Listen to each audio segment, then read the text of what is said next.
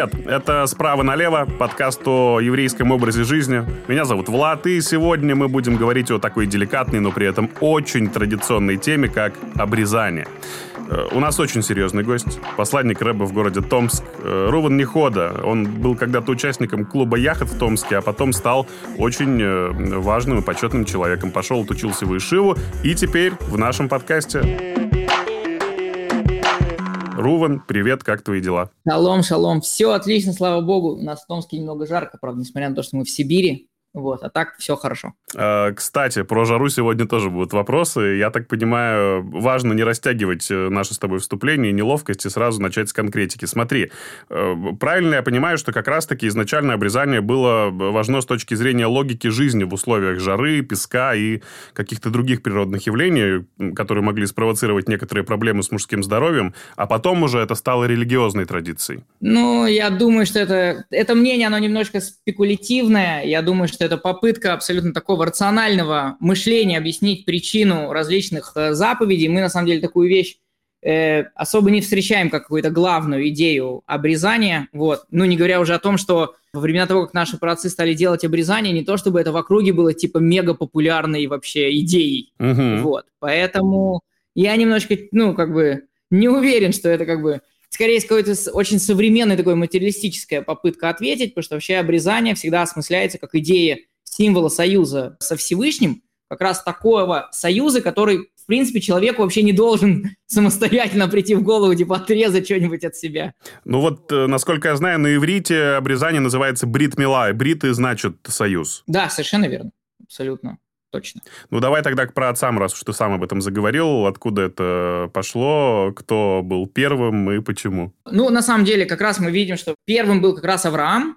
Собственно, это всем известно. Собственно, он получил это указание там как бы напрямую от Всевышнего. Это на самом деле важная идея, потому что то есть, мы знаем, что Авраам на самом деле соблюдал то есть, заповеди Торы, идея взаимодействия с этим миром через заповеди, именно то, как мы их даже знаем сейчас оно было известно и нашим праотцам, но вот э, Брис да, обрезание, это была одна из вещей, которую Авраам не мог сделать самостоятельно, даже, может быть, понимая, что такая вещь как бы должна существовать, вот, по причине того, что это все-таки вмешательство в тело, которое изначально существует у человека. для этого нужна как бы более вышестоящая инстанция, то есть сам Всевышний, поэтому только когда он получил пророчество, он, собственно, сделал обрезание. И здесь очень важным моментом является в осозна... как, еврейский народ вообще ощущает обрезание, потому что на самом деле первым евреем, который получил обрезание, то, как это вообще должно быть у еврея, был Ицхак. То есть это восьмой день. Не то, чтобы Ицхака вообще спрашивали, что он думает об этой затее, а даже если бы спрашивали, то, возможно, ответ Исхака можно было бы интерпретировать по-разному, типа что, он, что это может значить, это как бы давайте спросим у родителей. Но на самом деле идея это очень важная, потому что подчеркивают как бы наши мудрецы идею того, что ребенок еще маленький, в том, что когда он будет взрослеть, он всегда будет видеть себя с обрезанием. То есть он на самом деле не знает другого. Как эти известные, знаете, истории, когда впервые там люди, например, которые всю жизнь прожили в, там, в Иерусалиме, условно говоря, приходят там, становятся раввинами где-нибудь там в Сибири, и потом ради интереса идут в общественную баню, и друг другу такие говорят, слушай, а что это за странности у этих людей? Они не больны или они случайно? Что у них там вот с этим органом? Просто так у вас в Томске, да, происходит? Да, да, примерно так. Вот, потому что на самом деле, то есть, ну, еврей, он всегда знает себя с обрезанием. Это вещь, которая от него как бы, то есть, является его частью. И на самом деле неоднократно это вот как бы подчеркивает в наших э, книгах, что в этом как бы есть идея вот этого союза со Всевышним, который у человека на самом деле с детства он у него как бы, то есть сколько он знает себя, столько он знает э, и эту идею, и не, не, не может быть по-другому для человека. Это вот то, как нашел себя Ицхак, и то, как на самом деле находит себя еврей, когда он родился, ему сделали обрезание, когда он был ребенком. В противовес этому мы знаем другого еврея, который сделал обрезание, когда он был уже взрослым. Это Авраам.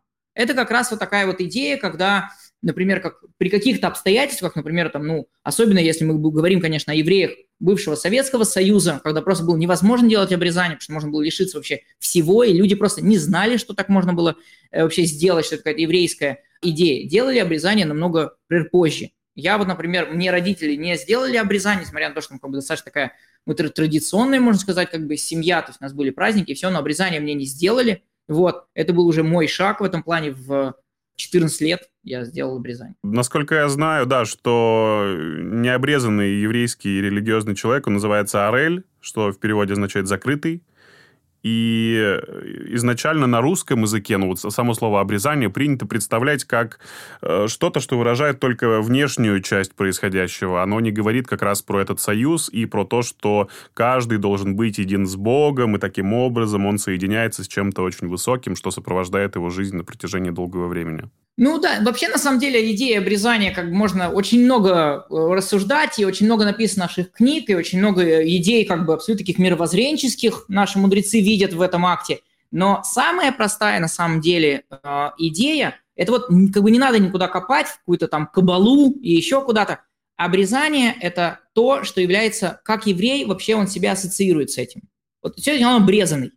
Мы, например, даже знаем, что сейчас это как бы уже из еврейского языка немножечко ушло, но вот если мы посмотрим во времена, например, э, языка Торы, во времена, там, например, Талмуда, даже на иврите, например, слово «необрезанный» является даже ругательством. То есть, например, так могут, то есть, например, может быть использовано как оскорбление, например. То есть так могут сказать даже человеку, в принципе, обрезанному, телесно, сказать, говорит, ты ведешь себя как необрезанный. То есть, иными словами, ты ведешь себя как-то не по-еврейски, да, не присущим еврейству благородностью что обрезание всегда ассоциируется с чем-то очень еврейским. Кстати, что интересно, это вообще такой очень интересный феномен, который, мне кажется, можно было бы даже изучить. Если мы, например, возьмем Америку или Европу или любые другие там места, там 99% евреев, они обрезаны. Не обрезаны, наверное, только те, которые, ну, у них есть противопоказания какие-то медицинские, да, просто опасно, например, там, в связи там, с какими-то, например, с заболеванием, связанным там, со свертывающей кровью там, и так далее. Вот, обрезаны абсолютно все, неважно, религиозный он, нерелигиозный, традиционный, еврей, ты обрезан. Но вот э, в России, например, и в, сейчас вообще в странах бывшего Советского Союза это не так, потому что у нас было очень тяжелые как бы 70 лет таких гонений и притеснений, так что евреи сами даже не сильно себя ассоциируют с чем-то еврейским. Обрезание – это супер такая еврейская вообще вещь, которые, на самом деле, всегда евреи за это очень как бы держались, и это считается чем-то вообще благородным, классным. Забавно, что на этот свет ты появляешься не стопроцентным евреем, то есть ты как раз-таки на эти 99% вроде бы чувствуешь себя э, максимально принадлежащим этой национальности, но если ты не обрезан, то ты все-таки не до конца еврей, да? Ну, на самом деле, еврей всегда до конца еврей, даже если он не обрезанный маленький кусочек плоти не может изменить ту самую святую душу, которая есть э, То есть у еврея. ты в 14 вот. лет каких-то глобальных изменений не почувствовал в своей жизни? Ну, кроме трех дней, что я ходил в, э, аккуратно в мамином халате, нет. Вот. Потом все было, слава богу, прекрасно.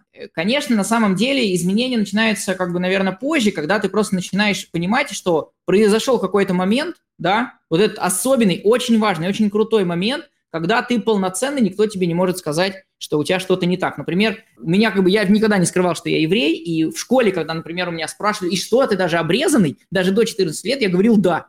Потому что мне, честно скажу, мне было просто стрёмно ответить, что я не обрезанный. Я так чуть-чуть как бы лукавил, когда меня спрашивали. И самое интересное, что когда я, собственно, в 14 лет уже сделал обрезание, мне очень хотелось как бы поделиться этим, сказать, вау, я наконец-то сделал это.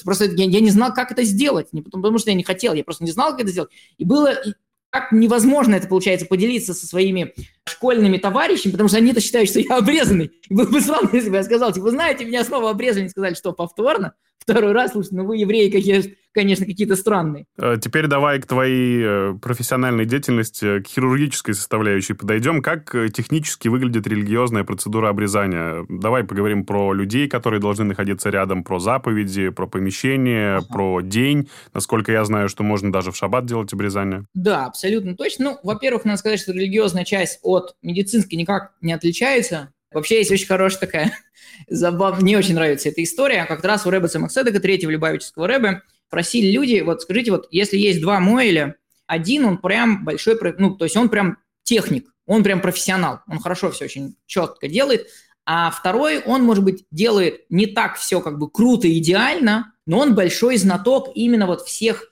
идей, связанных с обрезанием, всех каббалистических там мотивов, которые связаны с этой заповедью. Скажите, пожалуйста, кого, кого выбрать? На что Рэбе Самоседек сказал, говорит, ну смотрите, пусть все идеи, связанные с обрезанием, будет думать и намереваться Моэль, который это знает, а делает пусть тот, кто хорошо умеет это делать. Поэтому в плане медицинской части, на самом деле, она никак не отличается, в принципе, от обрезания. Ну, какие-то есть там детали, вот, но, в принципе, это точно такая же обрезание, которое бы сделали, например, э, ребенку, в принципе, просто в поликлинике. Единственное, что, конечно, Моэли, как правило, большие профессионалы, чем хирурги, просто потому что у них э, большой опыт. Моэль, давай объясним это. Моэль – это конкретно человек, который занимается обрезанием. И вот, у него может быть медицинское образование, у него может быть не медицинское образование, а просто как бы профильное знакомство с миром медицины, но он конкретно заточен на обрезание. Да, то есть, например, в, в Израиле существуют даже специальные, как бы такие медицинские, скажем так, э, профильные учреждения, которые обучают людей конкретно на обрезание. Он не учит всей той объема, который учит, например, врач, зато он офигенно разбирается в обрезании, и самое главное, он умеет это делать.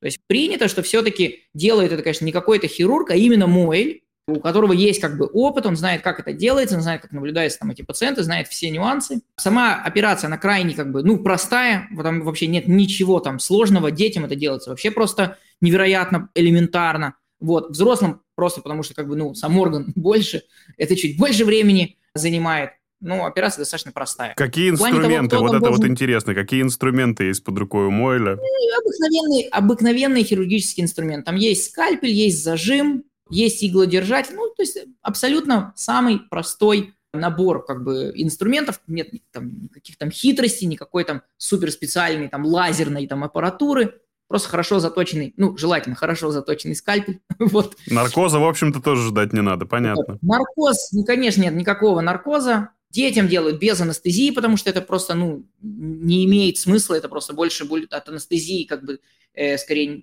как бы минусов. Э, взрослым, конечно же, делается местная э, анестезия, делается, ну, как при, например, удалении зуба, делается 2-3 укола, просто чтобы минимизировать болезненные ощущения. Потом, собственно, обрезается сама крайняя плоть. У детей э, не зашивается, потому что прекрасно все заживает. Повреждение очень микроскопическое, прекрасно все само аккуратно, красиво затягивается. Взрослым, как правило, делают аккуратненький шов, все это очень быстро восстанавливается. Но чем старше мужчина, тем сложнее все это заживает, верно, да? Очень условно. На самом деле там такое микроскопическое повреждение, что на самом деле, в принципе, как бы нет каких-то осложнений, но они, их практически нет.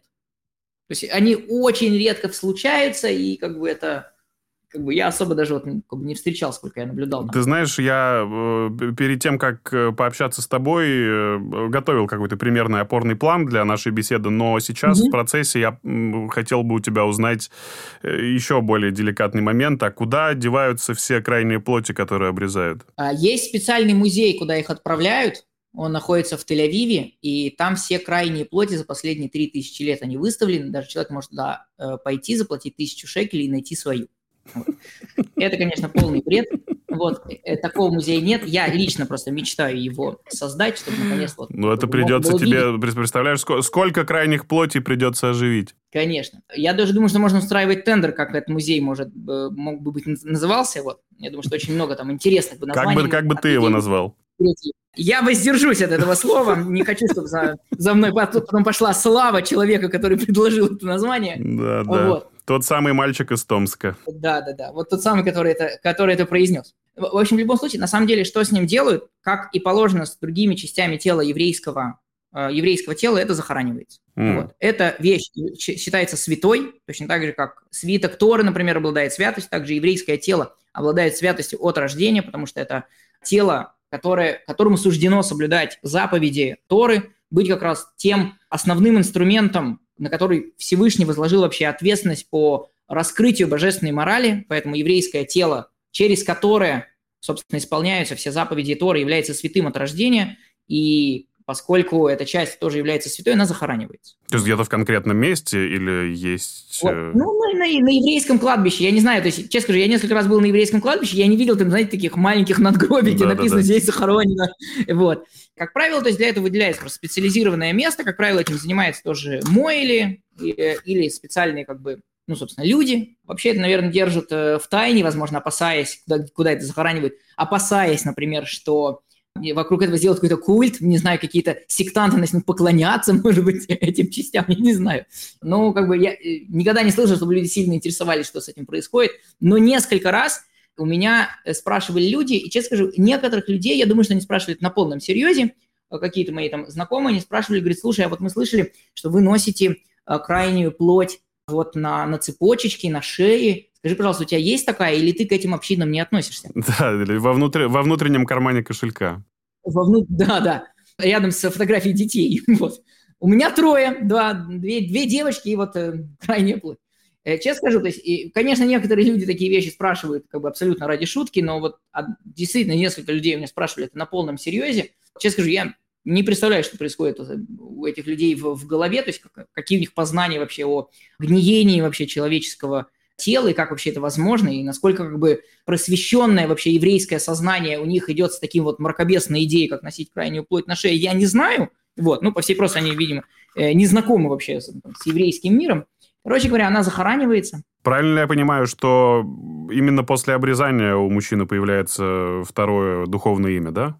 Ну да, как бы оно на самом деле первое, скажем так, то есть как бы то самое как бы еврейское имя, которым награждают ребенка или пусть даже взрослого человека, оно на самом деле и отражает в принципе всю полноту его как бы еврейской личности. Вот в этом плане как бы, ну то, что принято, скажем так, называть это не еврейским именем, это скорее что-то связанное просто, это более как раз внешнее, а вот как раз имя, которое связано с обрезанием, это то, что связано с э, душой человека, то, что во многом отражает э, глубину и как бы его души и, как бы, и личности, то, что, скажем так, уготовано этому человеку на небесах, написано, что э, как раз имя, которым нарекается э, человек, это одна из э, идей пророчества, которая у нас существует даже до сих пор, несмотря на отсутствие храма в Иерусалиме, да, то есть э, для существования настоящего пророчества нам нужен очень высокий духовный и моральный уровень общества, по крайней мере, тот, который был во времена первого храма. Сейчас это не так, пророков у нас нету, но одна из идей пророчеств, которая выражает себя даже сейчас, это вот идея наречения имени. Вот, и, конечно, вот в таком очень важным и трогательным моментом, как, как обрезание, когда потом делается, там тоже делается кидуш, там тоже есть, наливается бокал вина, говорится благословление, э, нарекается имя ребенку, как раз то имя, которое связано с его душой, например. Руван, финальный вопрос. Э, что говорит медицина об обрезании? Какая польза у этого? Ой, вы знаете, ну, очень много на эту тему на самом деле написано. То есть есть как бы разные сторонники. Честно скажу, я всегда очень как бы спокойно и холодно отношусь к таким э, исследованиям. В первую очередь, потому что я думаю, что очень часто люди с медицинской точки зрения всегда могут преследовать какие-то свои мотивы в этом плане, то есть кто-то хочет это почему-то доказать и сказать, что это классно, кто-то по какой-то причине хочет сказать, что наоборот это не классно, есть разные мнения.